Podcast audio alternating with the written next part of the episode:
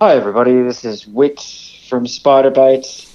When I'm passing through Carrum, aside from slowing down to 50 kilometres an hour and reminisce about doing the Eel Race Road Rumba or the Watley Street Wiggle, I like to tune in to Radio Carrum and get down with the good vibes.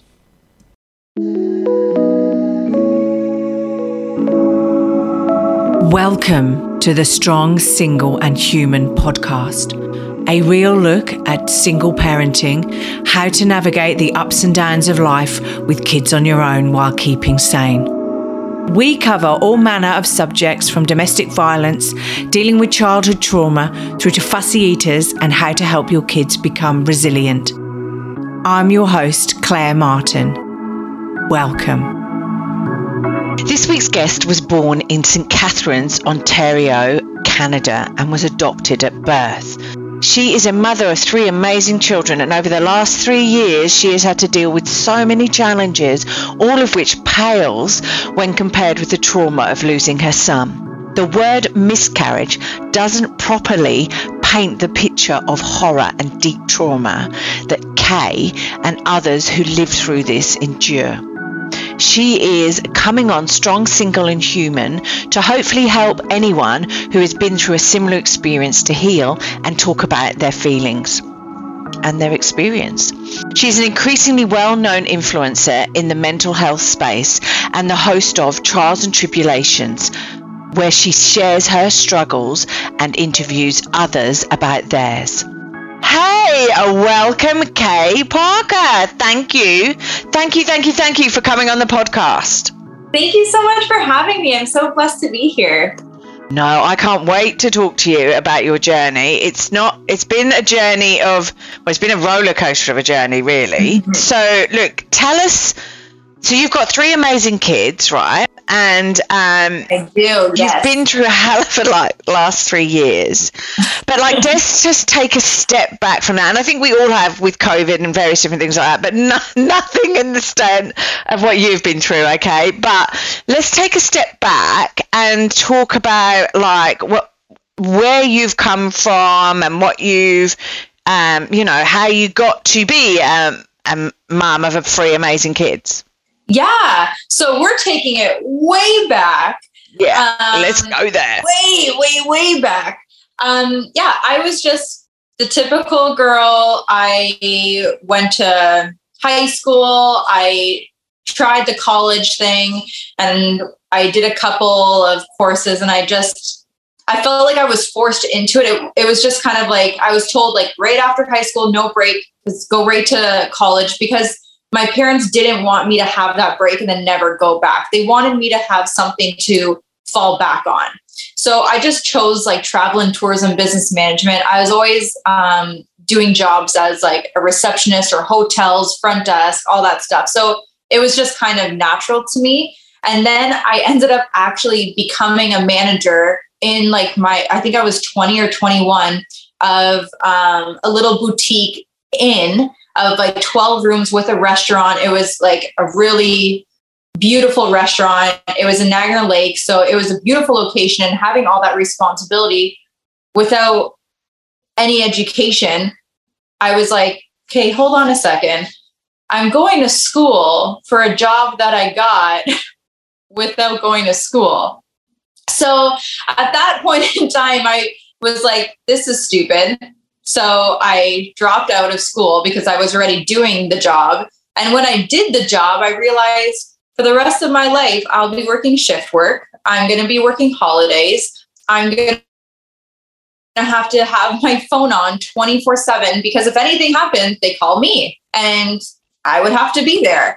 And at that moment, I realized like that's just wasn't for me. So I went back to school. Um, I am adopted. So my when I met my birth family, all of them have uh, special needs. My mom is developmentally delayed. My sister has epilepsy. She's developmentally delayed. And because I was taken right from birth, I felt like I was the lucky one. I would yeah. like, put in quotes, no damage has been physically done. a lot in here, but no, no damage has been physically done. So I was given that really great opportunity um, to be healthy and to not like suffer from epilepsy due to a physical like assault or lack of parenting and leaving whatever the case may be of what happened to them. Yeah. I was free from that abuse. So when I was 12, I started um, volunteering at a special needs summer camp. So I would be helping um, these children who had special needs just have a great summer. And it was like a respite for their parents. And I really got to learn what it was, how privileged I was at that time. Because I would be learning about um, gastro tube feedings and I would like, and these children in wheelchairs and how I could help them like just do basic things that we are basic for us, but for them it was yeah. such a hard thing just holding a pencil. And at 12 years old, like that was a really I didn't realize how much of an impact it would have on me. So the second time I went back to school was for special needs. And I fell in love with it right away. But of course, I got the job before the education again. But I was like, you know what? I was, it had, it was a nine to five. I got my summers off. I didn't have to work weekends. It came with the pension. It, it looked you got money. Like it was, it was perfect. It was great in my 20s. I was like, great. Like I have a career. Like this is amazing. And I bought my first house and I didn't have to serve at nights. And I, it was really like, it felt like everything came together um, at that point. And that's when I got pregnant. And my boyfriend and I at the time, he, him and I have been on and off since we were 13. Um, and I went up to him like, so what are we doing here? We're getting married or we're doing this as best friends? What do you want to do? So we chose to get married. Um, and we built a life and that's what I've done up until like yeah i guess like a couple of years ago yeah. when every everything changed and now like yeah i was married i was an educational assistant and that was my life and now that i look back on it i was like wow like it's pretty much a decade of me getting pregnant over and over and over again and just building a family well yeah because you've you've got like the three um, you've got three amazing kids, but then also yeah. You um, gave birth to an amazing baby boy. Yeah, baby boy. Baby boy, wasn't so, it? Baby yeah, boy. His name's Jack. Yes. Yeah. Yeah. Yeah, that's right. Um, but unfortunately, for some reason, he didn't survive um, your pregnancy, and so tell me tell me about what's actually hit you over the last three years before we go on to the miscarriage because miscarriage i think it's I, I agree with you. I think it's extremely people dismiss it as like oh okay but it's not it's not a baby that was born so you know why would you what but it, it like it is there within you for the nine months. And I want to delve into that because I think it's extremely important. And I agree with you. We need to talk about these things because it is a bereavement mm-hmm. and it is, um, you know, it, it's a child that was in you and moving um, and alive for a period of time. And so you do grieve it and it, it, you know, both parties. But let's, let's not get into that yet. Like, tell us about the like, so you got these three amazing kids, right? But the last three years have been a nightmare for you, haven't they? A nightmare. Like so. Go, and it was. tell us about it. it was well. I guess where do I begin? Wow. It wasn't just. It wasn't just the miscarriage because I want to back up further because I was actually doing a lot of work this week. Okay. And as somebody who's going through a divorce, and I like to talk about divorce very lightly, but as somebody who's going through divorce, you struggle with a lot of different emotions. There's anger, there's hate, there is resentment, there's happiness, there's love, there's um, you question if you made there's so many different emotions while you're going through the process and one of the things that i learned this week was really being able to identify somebody as who they are and releasing all expectations and the biggest thing I learned this week was I need to let go of who I thought I was supposed to be. And that's been what I've been struggling with. I had um, a reporter come to my house uh, during Easter, and she was doing an interview with me. And I was talking about my divorce. And typically, I don't cry because it's been going on for some time and I just, it's a, I've already processed it. But I looked at, it was my photo of my kids were just like off to like my peripherals and I saw them and I just started crying. And I, I was like, ooh, what, what was that emotion? I, why, Where did that come from? Sad about this. Where did that come from? And it's, it took me a second and I was like, oh, right.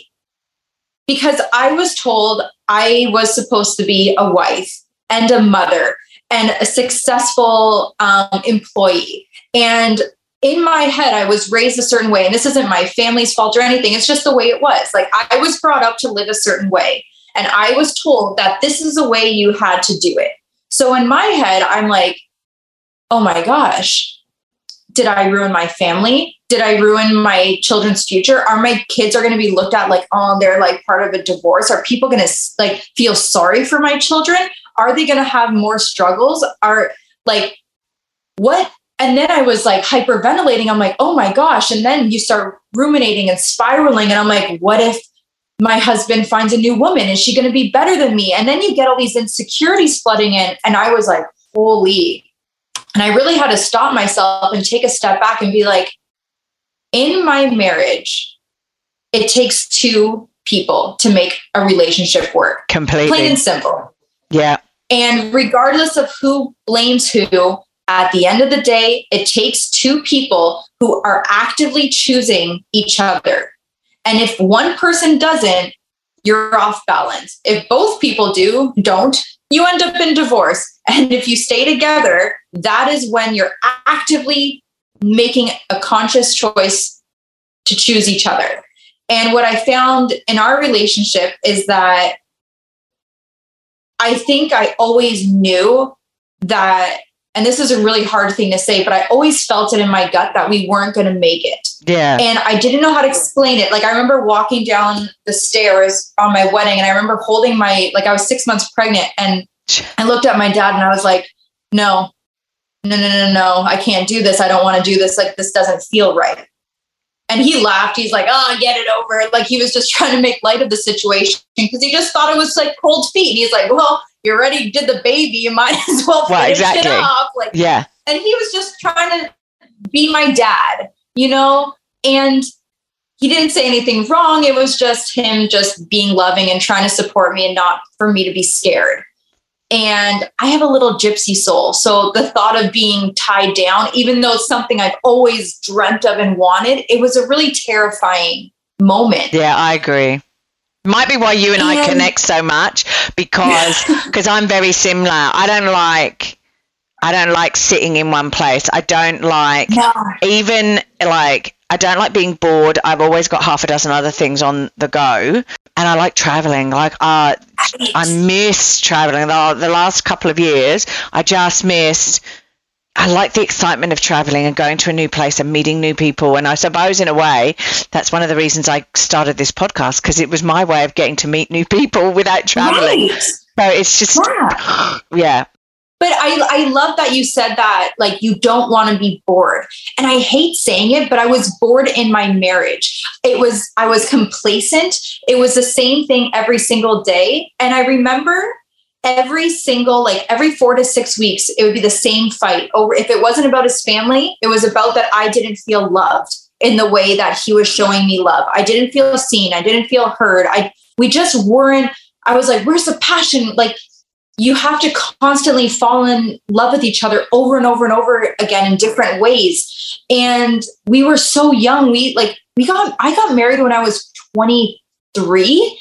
And thinking about that, I was like, oh my gosh, like the person who was at 23 isn't any anything like the person that I am today. And you either grow together or you grow apart. And I think the marriage taught me so much and it taught me what I wanted, what I didn't want and it's not that I regret it at all, but it's just part of now my life yeah. book. Yeah. And it's just a chapter and it's a beautiful chapter. And we have so many beautiful memories. And I couldn't imagine anybody else being the father of my children because of what we have is so beautiful. But it was really releasing just the expectation that, okay, I am more than just a mom. I don't want to be a stay at home farmer's wife. I don't, I want more. Yeah. And I knew I needed more.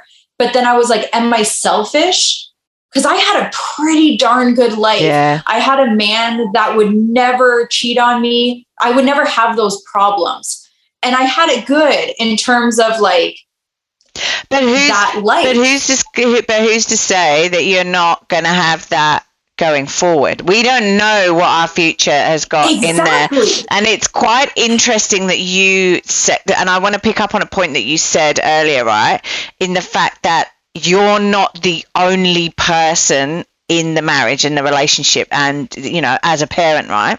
Because it was very, I, um, and my ex has issues with substance abuse, but like I was going to counseling and I'll never forget my counselor said to me, because I said, I'm going to destroy my son's life. I'm going to destroy my son's life. And I feel really guilty for breaking up his family and destroying his life, right? And exactly like you, right? You know, I felt as though I was like, well, what's that? Does that mean for my son? You know, is he going to be like a criminal? Is he going to take drugs because he's in, from a one parent family?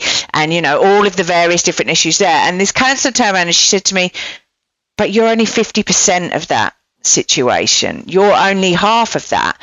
Like your part ex partner, he was my partner at the time, but your partner is also an element of everything that's going on. And so he needs to come up and stand up to the mark and actually take responsibility and ownership for the relationship and for your son's life and all this stuff.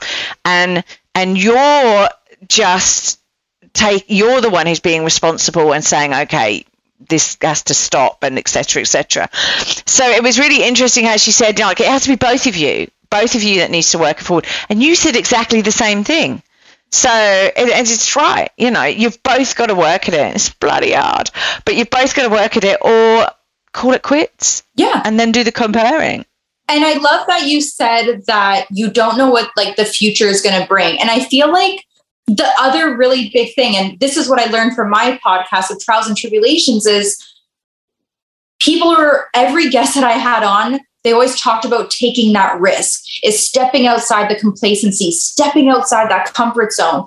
And I truly feel that if I didn't leave, like he's the one that served me, but like during when we talk about like all the details later, like if we didn't choose to separate and get a divorce, I wouldn't be where I am today.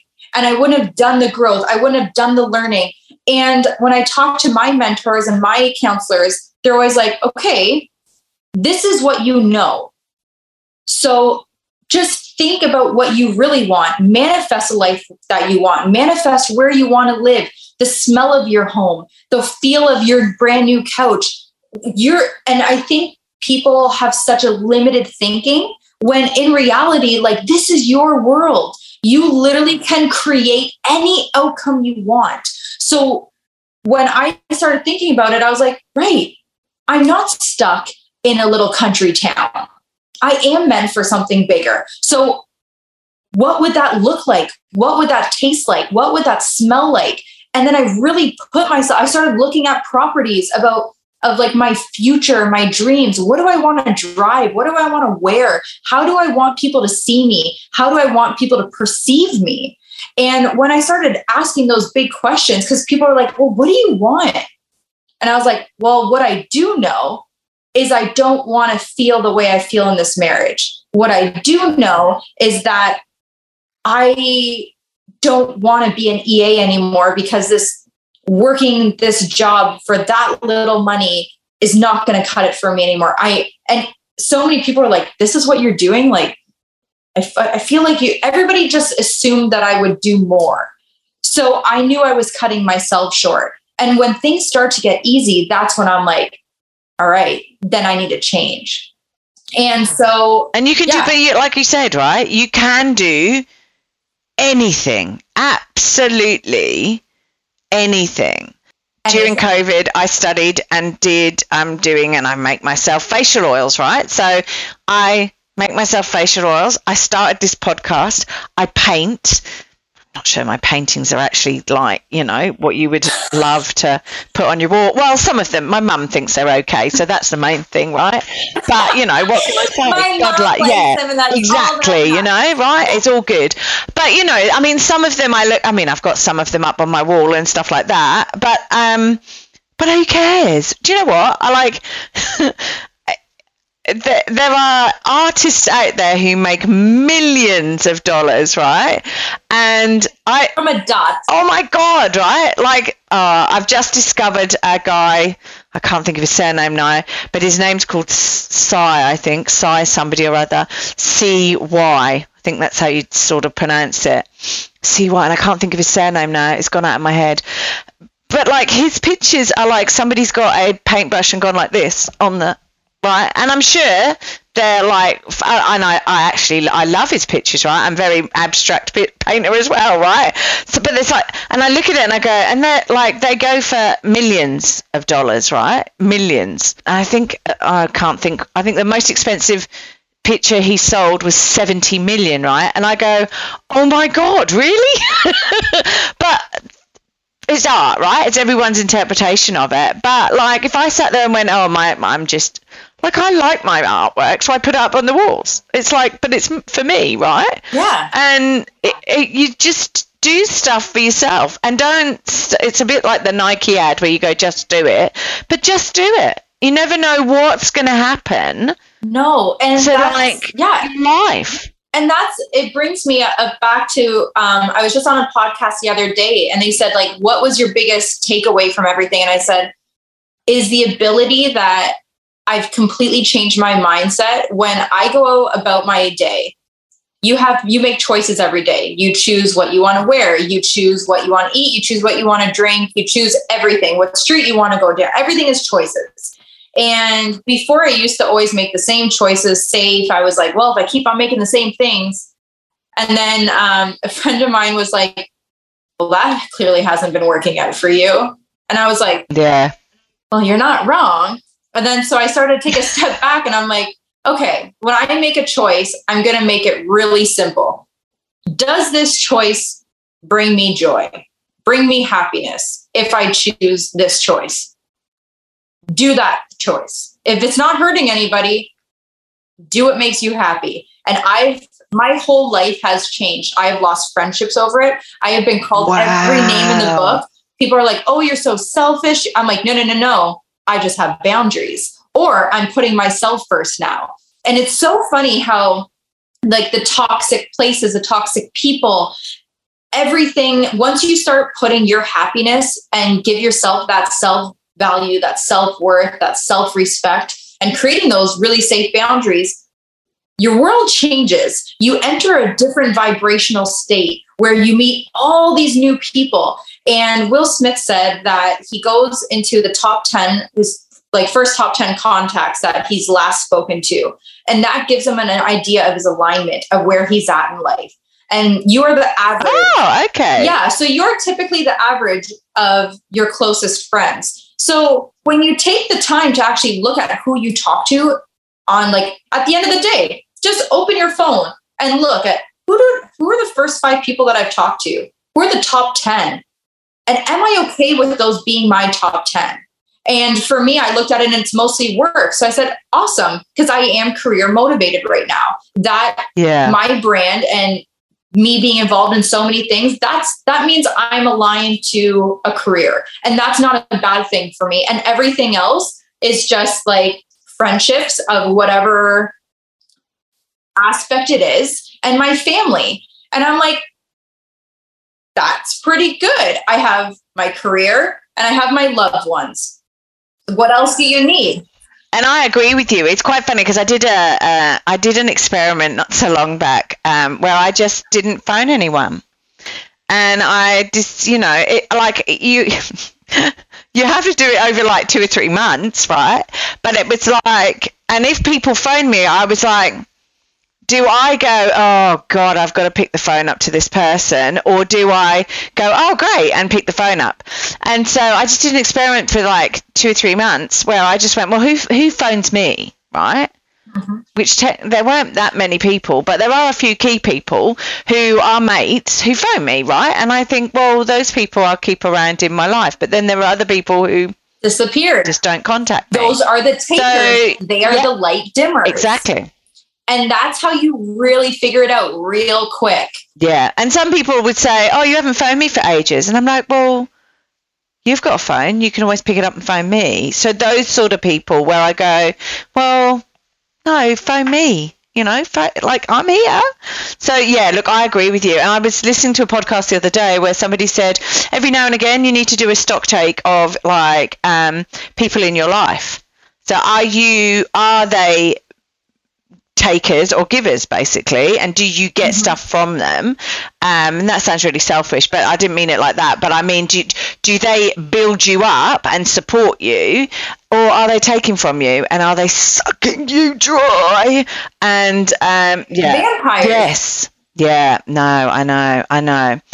So look uh, uh, which is which is awesome. Uh, what I would like to do though now, if you don't mind, because I'd love to discuss Yeah. this, um, because I think it's going to help people. Like discuss. So you've had this hell of a three years um, that you've been through. You're now Yeah. heading. You're now heading through, through divorce, and I completely understand where you're coming from because um mind you I got married I'm very old I'm not as young as you but like I got married when I was 23 and it lasted 2 years and it was the worst. No it wasn't the worst decision I made in my life I've got to say.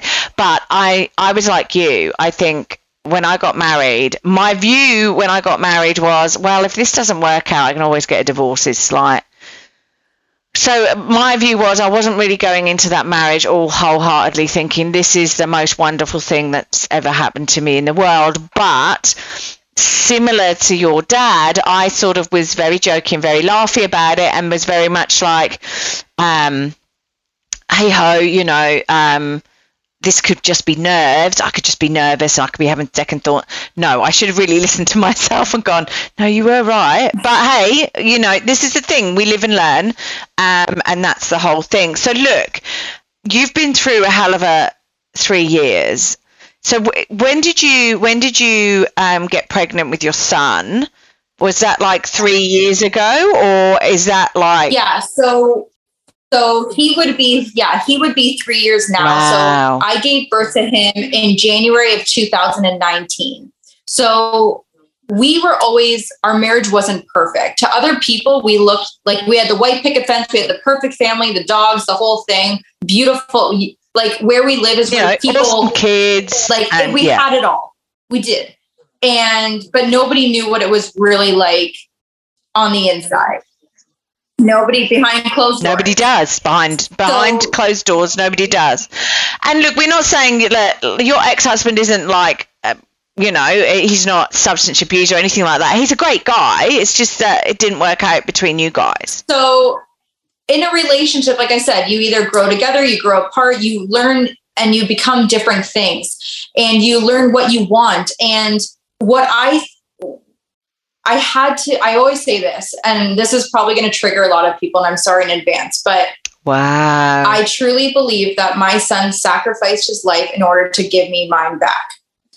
If, and that's a really hard thing for me to say, but it is the only thing that I can say that has allowed me to cope with this. Because if it wasn't for his loss, I would have been a mom of four.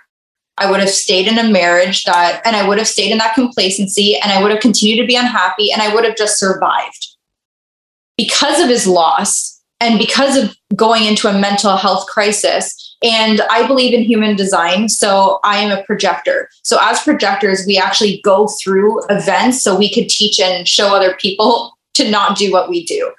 And when I'm very stubborn, so when things happen to me, they have to happen in a very severe way where nobody else in this world would probably be able to cope with because it would be insanity. But for me, I'm just like, I just keep going until like I finally hit my limit. yeah. Is it almost like the world goes, hey, bang, and then you get the message as such?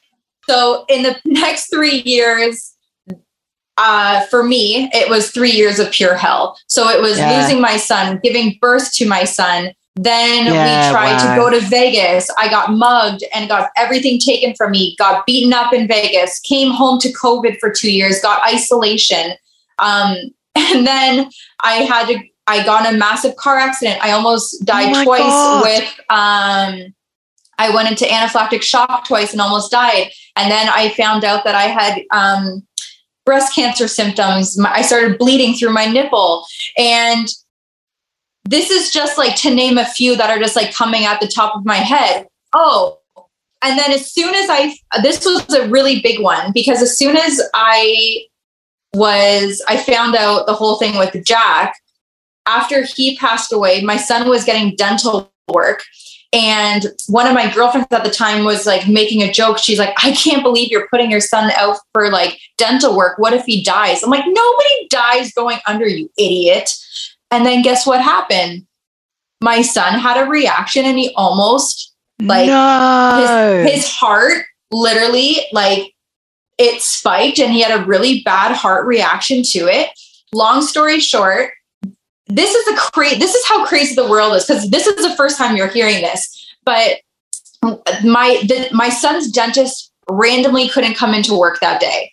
And he's like, I have a backup. This guy's been working at like McMaster, like some big hospital that specializes in heart conditions. And he was like, but he's a dentist. He did his all of his schooling and everything at this really great place. He would he's gonna be doing your son's like dental work today. I'm like, I don't care. Like, go ahead. I was very nonchalant at this point.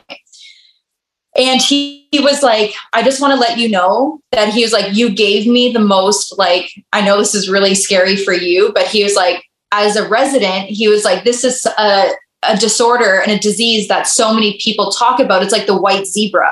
He's like, nobody sees it in their, but he's like, but I did. And that's, I, I read all about it. I learned all about it. So as soon as your son has it, I know exactly what he has. And he's like, he has Wolff Parkinson's White disease. And I'm like, what? Which is crazy because I was like, okay, so my heart, like my son, who I was very ill with, like I was in the hospital at like 20 weeks pregnant with him. I had every single symptom. It was really hard. The pregnancy was very hard for him. And he has this heart condition. So in my head, I'm like, is that why Jack died? Like, can I not make boys? My daughter has a heart murmur. So all these, I was like, oh wow. I'm starting to make like all these connections in my head. So now my son carries around a defibrillator everywhere he goes. No, really. And yeah, he has an Apple Watch that like monitors his heart rate. And at like he can go from like through like 200 plus beats per minute in one second, and the next second it'll be at 40. So at any point in time, like he has an emergency saying like if he stops breathing, he has to be like airlifted straight to like because we don't live anywhere that can help like close. So he has to get airlifted. And so for I lost one son, and then I was told that at any point in time, my other son's heart can just stop. and that's a understand it. horrendous. Yeah, So- that's a hell of a. Yeah. So you're dealing with the trauma of losing son number four, and then you're discovering that son number, what would he be? Number three, two? Three has this massive heart Yeah, disease. exactly. Yeah. Yeah. Oh my gosh. On top of like all the other Stuff that's going on. Wow. Yeah. And at that time, too, my school board, like I was on sick leave and I'm just trying to make do and figure out what's going on in my head. And I made really poor decisions. And I, because of those decisions, I ended up getting like strangled and assaulted and beaten. And like I've had these huge things happen to me. And I'm not to say my decisions caused somebody to strangle me, but if I didn't, like, I'm just, it's a domino effect, right? That's all I'm saying.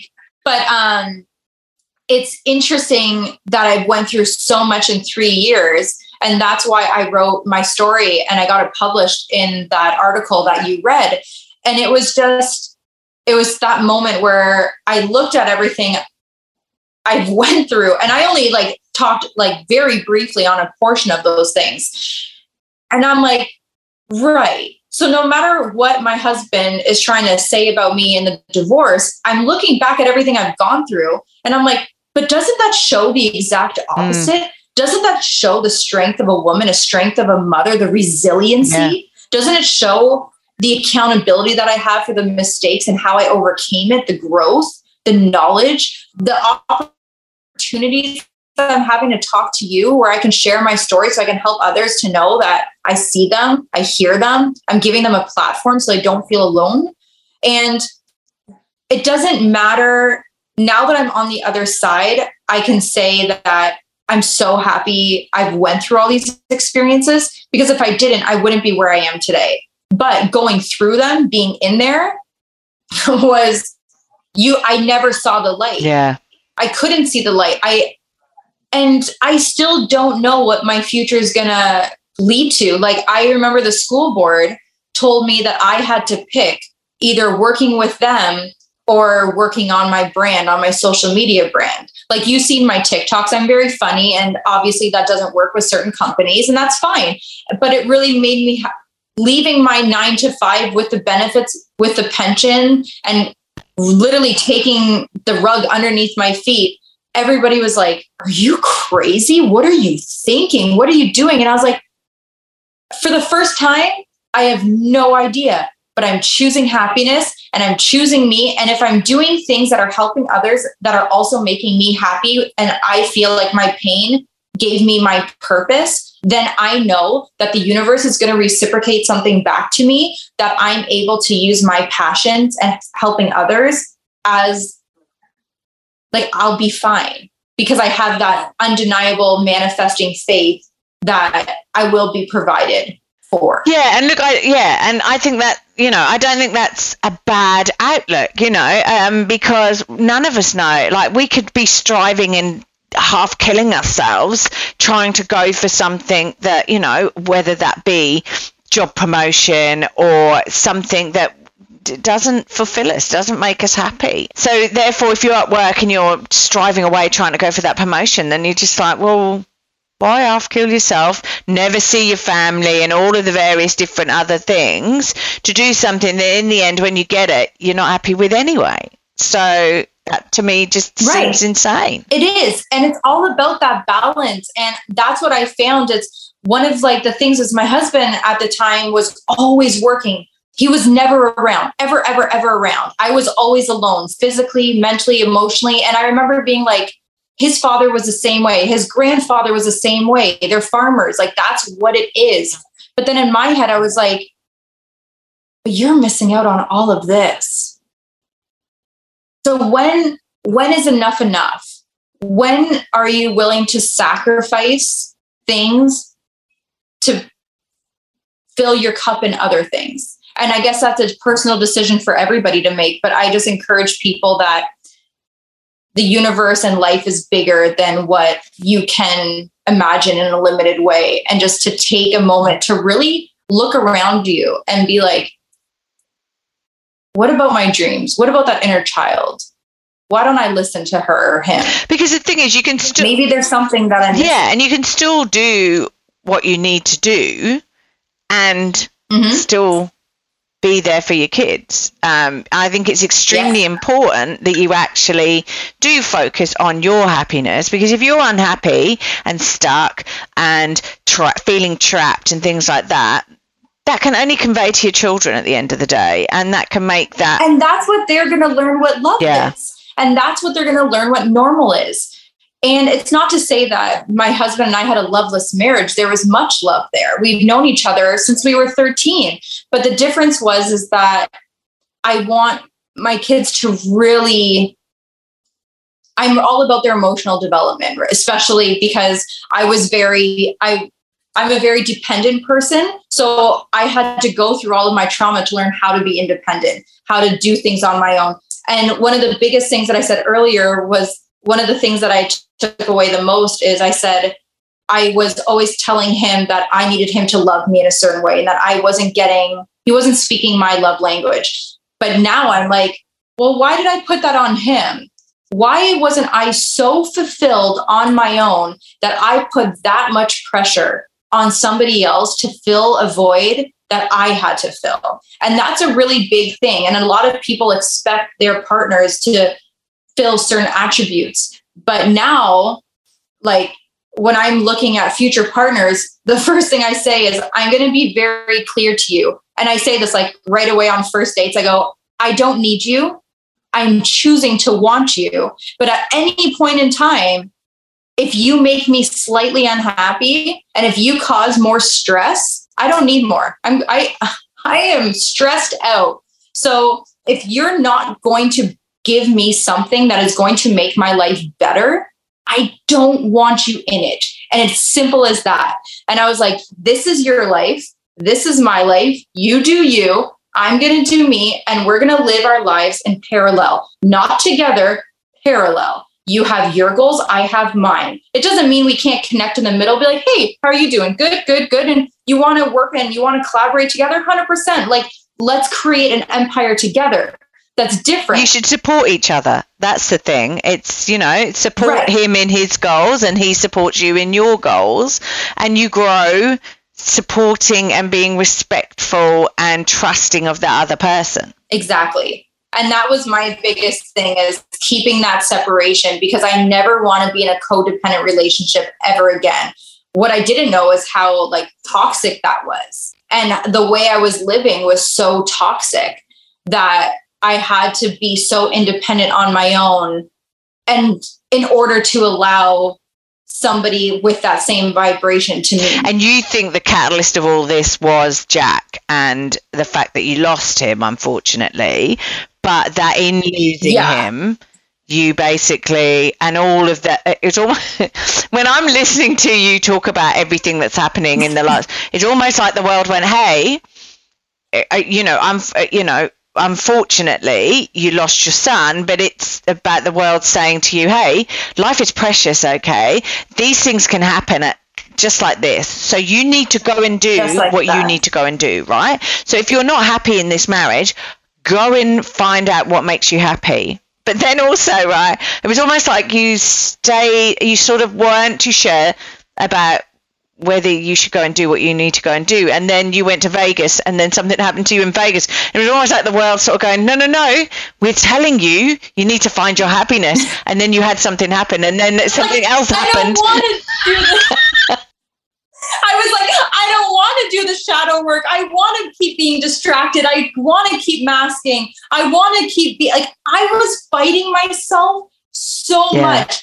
I ha- so my stomach would blow. really? From the time, like, it looked like I was nine months pregnant every time I ate. And I lost so much weight that I stopped eating in my marriage because I was so sick. Wow. And I did every possible test. Nobody could figure it out. The day I moved out of my house was the day my stomach never swelled up again.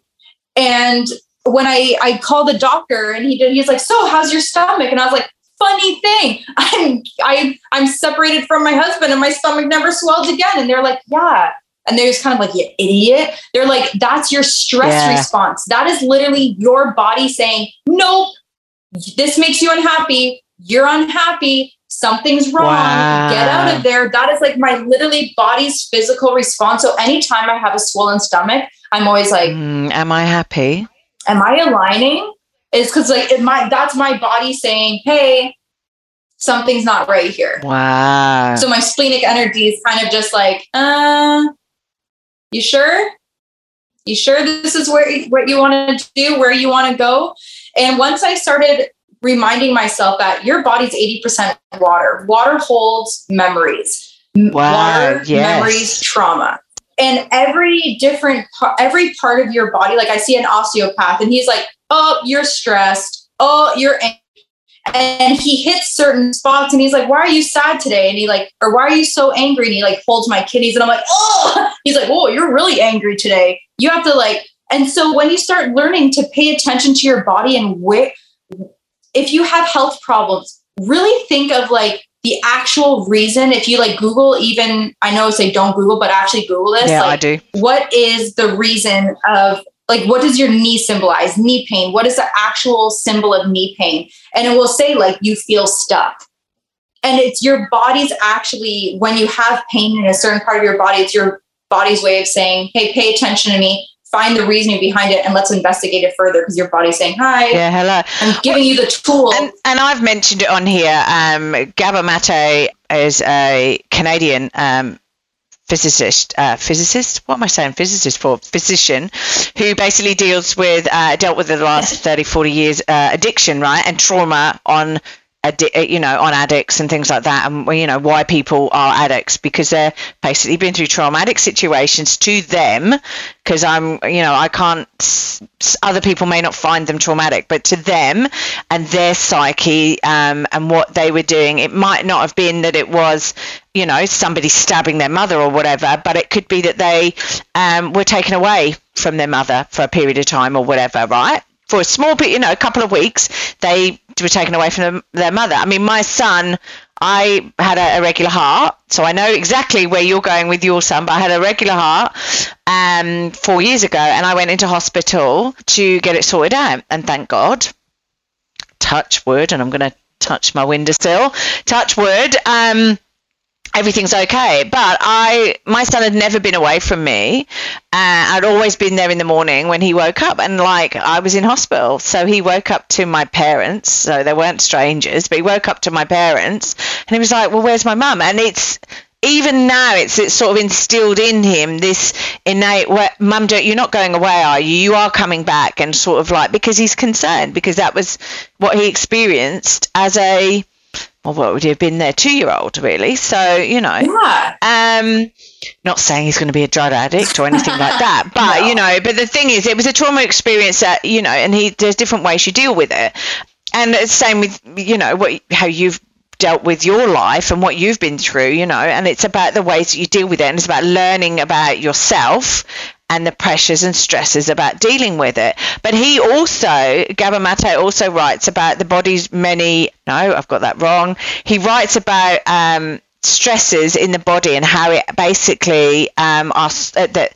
stress is a sign so illness is a sign of stress on your body so things like a heart issue for me potentially was that I was going through a separation. I was dealing with a very toxic, um, you know, person within the relationship. I was dealing with a toxic working uh, situation, but I was also suppressing all of that emotion so that my son didn't go through any trauma, right? So I'm going right. He's going to have this is going to be normal, right? We're going to normalize this for him. So I suppressed everything, right?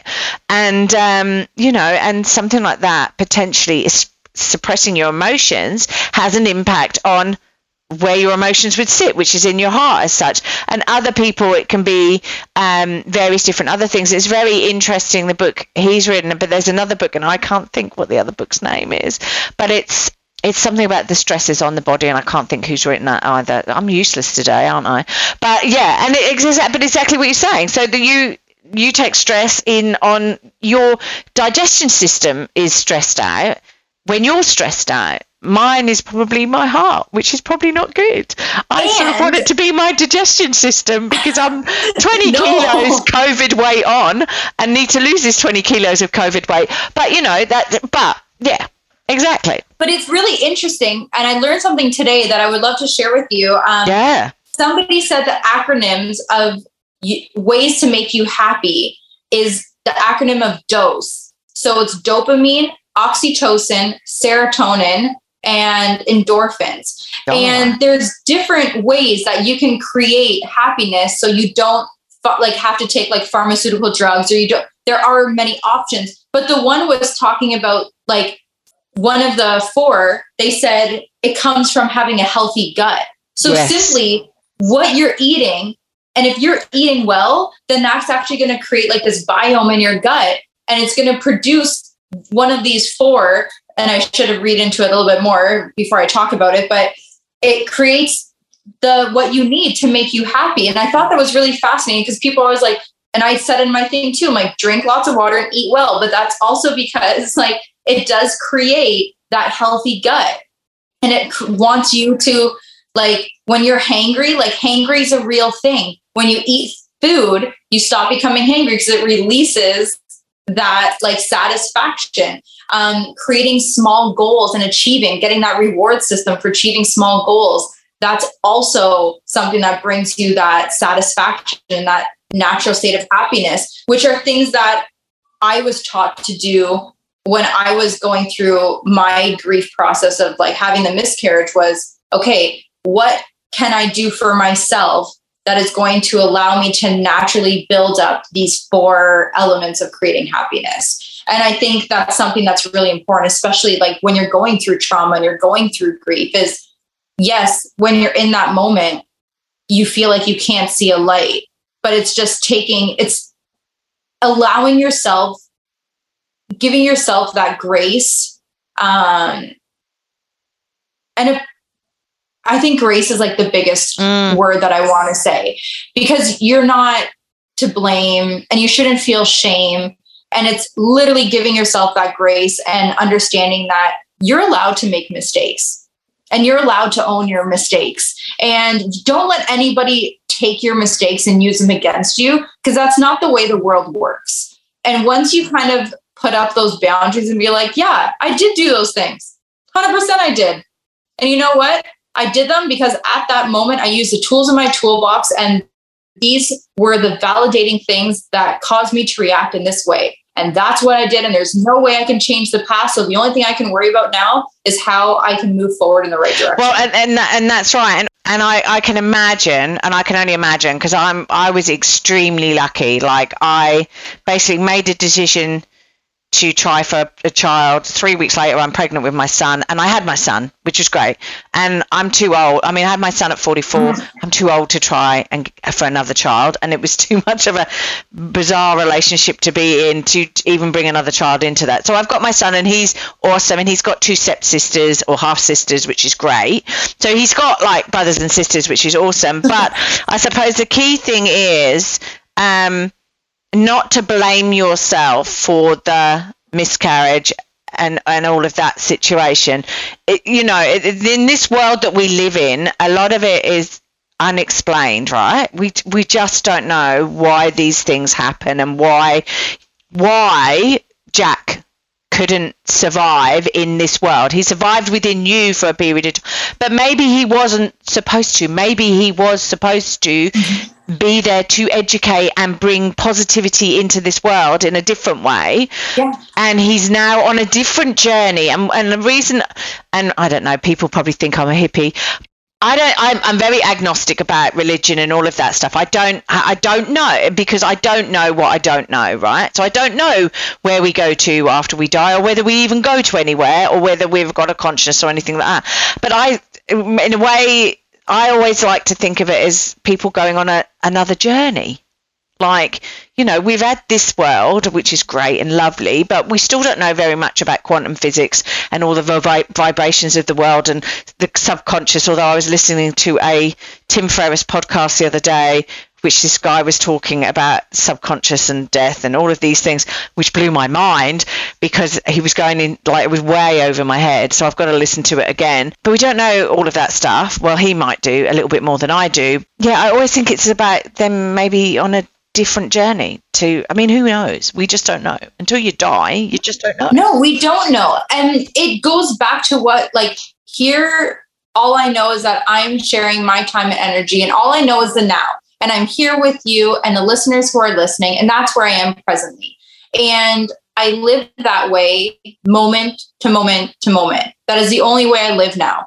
I used to be so fearful of the future. I used to be so fearful of the past. And now I'm just like, all I know is now. So that's why going back, I'm like, I'm just choosing happiness now. Which is perfect. And yeah. the greatest thing about, I used to really be fearful of death. And I won't really talk about how that stopped because that's a whole other story. And yeah. but when I went through that experience, I remember I was on a couch and I like went outside of my body and I was energy. And I don't know how to explain this because you think you're hippie. Well, listen to this, but I was energy.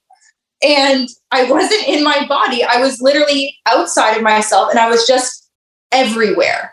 I was the couch, I was the ladder, I was everything. Wow. And then I remember like coming back and I was like, all of this isn't real. Yeah. And it was the first time I felt the matrix. It was. But I was like, it was the first time that I felt like not in me. That like I wasn't just this person that you see here. And I was everywhere.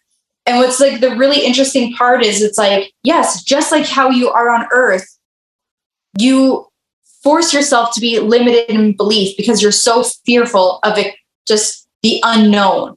Uh, human truth is um, humans just want to reach their highest potential. Humans want to create control over their lives. It's all about control and understanding and feeling the sense of belonging. These are all human truths. And when you're thinking about your reality, oh well, I, I can't I can't do that because I, I can't envision that.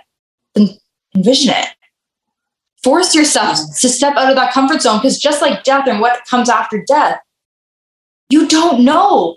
And what's more exciting than if you just change your narrative to being like, why does it have to be a negative thing? Why does it have to? And I'm not saying anything bad about this religion at all, but I'll use Christianity as a, an example. One of the things that I would felt really awful about Christianity is because like, well, if you do this, you go to hell. And yeah. I was like, well, shit.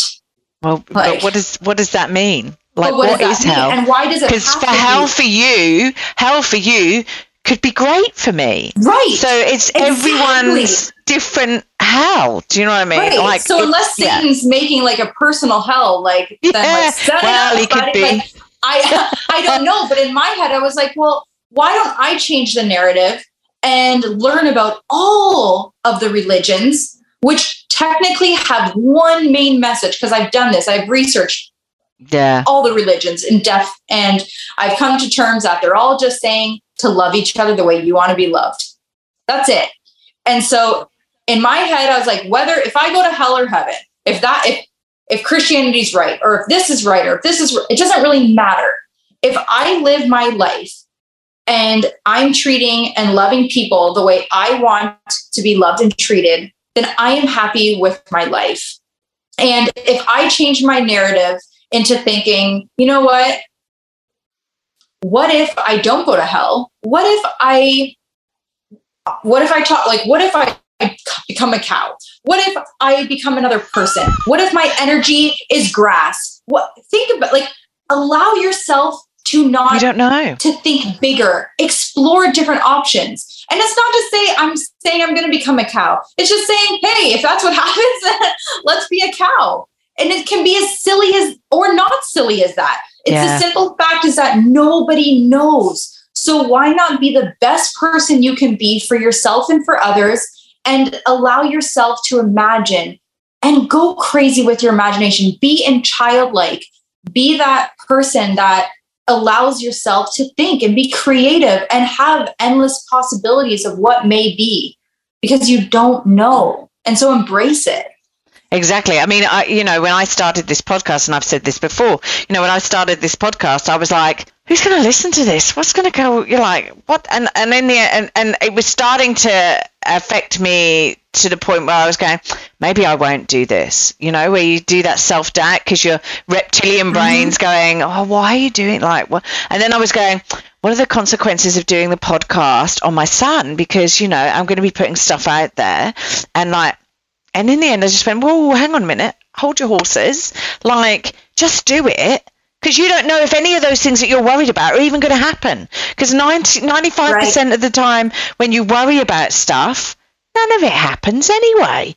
And so if you just sit there and go, no, thank you for saying I need to be aware that maybe something like that will happen, but like just push it off and carry on going forward. See what happens. Thoughts are just thoughts. Your feelings are just feelings and they are, they ebb and flow.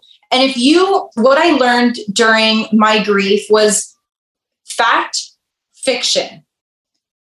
This is a thought and labeling. Labeling is so important. I really, oh, I would be filled with so many different things that I had to learn how to be like, okay, this, I am labeling this as a thought. The thought is this. Is this thought fact or fiction? And just breaking it down like that was fabulous. Yeah, no, I could look. Yeah, I agree. I agree. Um, it, but let's go back to the labeling, right? What did you mean by the labeling? Um, did you? So when you're brought in with all these different feelings and emotions and thoughts, and typically, like let's say you're having a panic and an anxiety attack, you get this whirlwind of things that all come into your body and so what I do is I like take my deep breaths And then I think about it and I say, okay, this is a feeling. This Oh, pounding of my chest is a feeling. This is a physical response to what? Okay. Oh, I'm thinking something. This is a thought. It's only a thought. This thought says whatever. And then you go, okay, thought, you are just a because thought. they ha- it, it hasn't happened it. yet, is what you're saying. Yes. it hasn't happened. And then you go, is it reality? Is it fact or fiction? Is this thought fact or fiction? Okay. If it's fiction, is there anything you can do about it to change the outcome? Yes or no? And you work your way through it. And then once you acknowledge it, you let that thought go, just like a wave. It comes in, the thought comes in, you label it as a thought, you acknowledge the thought, and then you Yeah. let it go I get you. when you have that feeling, you're, oh, yeah, this is a feeling. It's not going to last. This is just a feeling. You don't stay in a feeling 24 7. This is a temporary feeling. You are only a feeling. I acknowledge that this is a feeling based on a thought that I have acknowledged and labeled and let go as a thought. So I am now letting go of the feeling. And then you bring, and I always think of like a sunlight on the top of my head, or if you want to do breathing. So breathe in mindfulness, or I always say wise mind because I believe in like the three minds. So I go breathe in wise mind, breathe out anxiety, or breathe out heart palpitations, or breathe out feeling. And I state what I want to breathe out. Breathe in calm, breathe out sadness, breathe in this. Oh, okay. And you're it's allowing yourself And so you're expelling all the negatives and breathing in the positives that you want to breathe in. Right. But it's also you're labeling it and acknowledging it. So when you're breathing it out, you're also reprogramming your brain into something positive. So you're teaching yourself, I am not that feeling. I am not that emotion. I am not that thought. I'm going to replace that negativity with something positive. Your brain is like a computer. So you spend all of your time teaching yourself and telling yourself these certain things. Sometimes it's your inner voice. So typically a parent is who speaks to you and that becomes your inner voice. Um, your experiences are your inner voice, your perceptions. A lot of the things accumulate to who you, what your inner voice is. And those thoughts are what you believe in, what you think about, what you feel, what you put your attention to is literally what is going to happen. So to force yourself to change your narrative and your storyline and your mindset, you have to take out those limiting thoughts and beliefs about yourself. So my thing is I always thought I was never enough. I was unwanted. So that was my staple and that became my identity. So what I'm working on, which is continuous, and especially as an adopted child, it only gets it's even more elevated, but I have to tell myself that I am wanted and I am loved and I am enough. And the more I speak those things, the more I my brain goes, "Oh, okay, that's what we're labeling ourselves. Okay, yep, that's who we are." And then you'll see that you're going to speak more kindly about yourself. You're going to feel better about yourself. The way you everything about you changes because now you are bringing in that positivity and you're not allowing your inner child or your inner voices to take control and be the narrative that you've told yourself for so long. You're the only one that's in charge of everything. You're never going to be able, yeah. And yeah, and I agree with you in the fact that nearly everyone I talk to, and they come from all different walks of life, they're all different levels of success, and they're all driven for their own like happiness or their kids or you know like they're just driven people right? But all of them nearly nearly all of them if not all of them all were driven by the i'm not good enough. So i'm not good enough so i must have this as a six to mean that I'm successful, or I must have this, or I must do this, or I drive myself to be really good at work, or earning six figures, or whatever. That's what defines me as good enough, right? With all this good enough thing, and it's it's funny. Mm-hmm. Uh, everyone, like even people I talk to in my day job, on the podcast, everything like that. It's really funny how this is such a crux of things. Is like I'm not good enough. I'm not good enough. Yeah, that's just really interesting how it just keeps coming up and like and it is about telling yourself i am good enough i am wanted I do have an impact in things. I can control the things that I can control. And all of this, just be positive with yourself and focus on yourself as such, because in focusing on yourself and making yourself the best person that you can be, it just helps everyone else around you.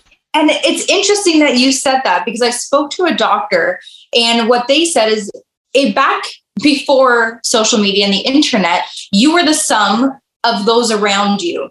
So, yes, you may have compared here and there, and there's always insecurities. But now, because we are so open, we are comparing ourselves to literally everybody, things that we would have never known we were missing out on. So, when I think back to like my children, for example, I was like, oh my goodness, the amount of pressure that they are going to feel. I, as a child, wasn't internet. I remember we didn't have internet. So I only yeah, knew the people exactly around right. me. And typically we all did the same things. We all typically looked alike. We all acted the, it's and every community in every state or every country, they were the average sum of who they were. And in order for me to know if anybody was different, I would literally have to travel, be there, learn it, bring it back home, and then I would tell all my friends about it. But if I didn't, yeah, like, or, or, or stuff that you would see on the TV. Right, exactly. Because you, there might be so for me uh, exactly exactly the same as you, right? And the fact that internet came around for me uh, late 80s, early 90s. But before that, it was what you saw on TV. So it was what you saw on TV or what happened at your school or around in your local area or what happened at where you were working or, you know. And now that was it. Now, even me, I just wrote an article about Instagram moms, and I was like, man, I looked at so many moms who had. I joked about. It. I'm like, they had the perfect outfit, they had the perfect hair, their kids were all matching, and they were all per- hair. Everybody just looked like I could cut them out. She just was holding a newborn baby with a six pack, and I'm like, what? And and then I'm looking like, at what? them, and they're living in their mansions with all their and it i was like well why am i not enough why don't i have a 10 carat diamond ring and why don't i why don't i get that and and your ego sets in and all this like entitlement sets in and all these awful feelings and it's only because we have opened ourselves up to comparing other people and we just have to put our horse blinders on but it's also what only what we see so they could be extremely, right. extremely unhappy, right? But they only allow us to see certain persona or a certain way, right? Yet in the background, it's like devastation, right?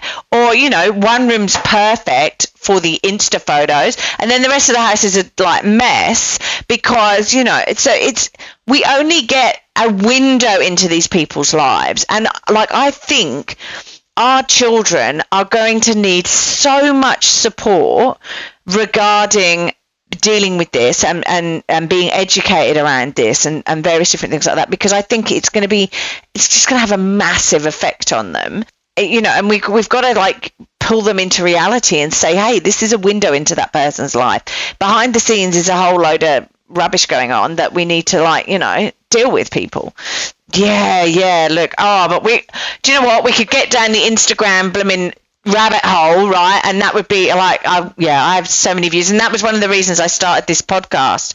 But look, look, it's been an absolute pleasure talking to you. Thank oh, you so oh, much, Kaye, for coming you. on here. I just have one question to ask you because I'm fascinated with all the people I interview. I'm fascinated with what they would say. If you had a superpower, what would it be? because it's ah. like people just answer so many different things. And it's, it's so funny. And I was thinking about this a lot because one, I was going to be like, oh, I want to know what everybody's thinking. And then I was like, no, I don't want that. Um, but what I do want is to be able to control time. Oh, wow. Yeah. Yes, we've never had that before. Yeah. Yes. So I would when I'm when I wow. I remember the last my my youngest baby, and I still remember. Okay, this this is why. Sorry, I'll back it up. I have too many thoughts. but my brain is my my uh, ADHD is going crazy right now. But my I would say when someone t- told me you don't remember the last of the last time you did something. When was the last time you played outside with your friends when you were a child? When was that last bike ride you had? When was that last phone call you made to your best friend as a child? Did you know that was your last phone call? Did you know that was the last time you would be on your bike with your best friend? Yeah, no. Right. You don't know. And so when I was thinking about what my superpower would be, it'd be in those moments that I would be able to like go back in time or freeze time or be able to just have that moment for a little while so I could go back and be like, yeah, just breathe in that time when I like fed my youngest baby the last I remember yeah. I took a picture because I had this instinct. I was feeding her. Oh my God. And really? I took a photo because I had a feeling that this was going to be the last time she would breastfeed, and it was. And I have a photo of it. And it was such a moment where I was like, and she fell asleep, and I was like, this will be the last time a child will eat from me, where I will have a baby in my arms this will be the last time. And I remember taking in that scary, moment. It? And it's it was like the saddest but the most beautiful moment. And then it kind of made me realize like, well, I don't remember those moments with any other child, or I don't remember those big moments with any other thing because I never became present in that moment. So when I started really being present in the moment, I go, well, you know what? If it is my last time, I knew I did it well. Yeah, no, that's fair. That's fair. No, I think that, oh, that's just an awesome superpower to stop, to be able to stop time and go back or to slow it down so you can enjoy a moment more, longer or whatever. I think, yeah, yeah. We've never had that before. See, yeah. this is why I like asking the question because there's so many interesting little things that people come out with, and we've had people want to fly and, you know, get a time machine. Well, not a time machine, but like a machine that they can pop in and go to like somewhere. So yeah. get in a machine and it goes to Mars or whatever without having to get on a plane or a rocket or whatever. But yeah, so yeah, wow, okay. Well, look, thank you for that. Thank, thank you. you. Look, Kaye, if people want to get uh, who want to but look follow you on TikTok or um, which is hilarious I have to say or like you know have more of um, get in contact with you or whatever. How do they how do they get in contact with you? Yeah so at Kaye Parker official K A Y E the E is so important. Yeah it's so important. It's so important Kaye Parker official K A Y E P A R K E R official you can find me on all platforms, um, Instagram and TikTok primarily. I am going to be developing my website soon. I got to hit up my web guy a little bit harder, but oh. it's all coming together now. But be patient with me, hang out for the ride. Um, yeah, I love it. Cool.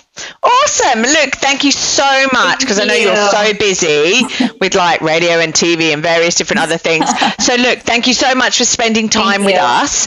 And um, yeah, look, I hope to speak to you soon and find out yeah. what's going on. You're going to be on my podcast soon, Trials yeah, and Tribulations. So, I can't wait to talk to you then if I don't talk to you sooner. yeah, in a few months. So, that would be awesome. Yeah, no, brilliant. Look, thank you. Thank you, you have a great rest of your evening evening because you're over the other side of the world, and um, I'll try and get through Tuesday, and we'll go from there. Amazing! Thank you so much. All right. Thanks, honey. Speak to you later. I hope you have a wonderful week, and I hope to see you back here again soon. Be kind to yourself, and remember, no one is perfect. We're all just putting one foot in front of the other and doing our best. I'm Claire Martin, and you've been listening to the Strong, Single, and Human podcast.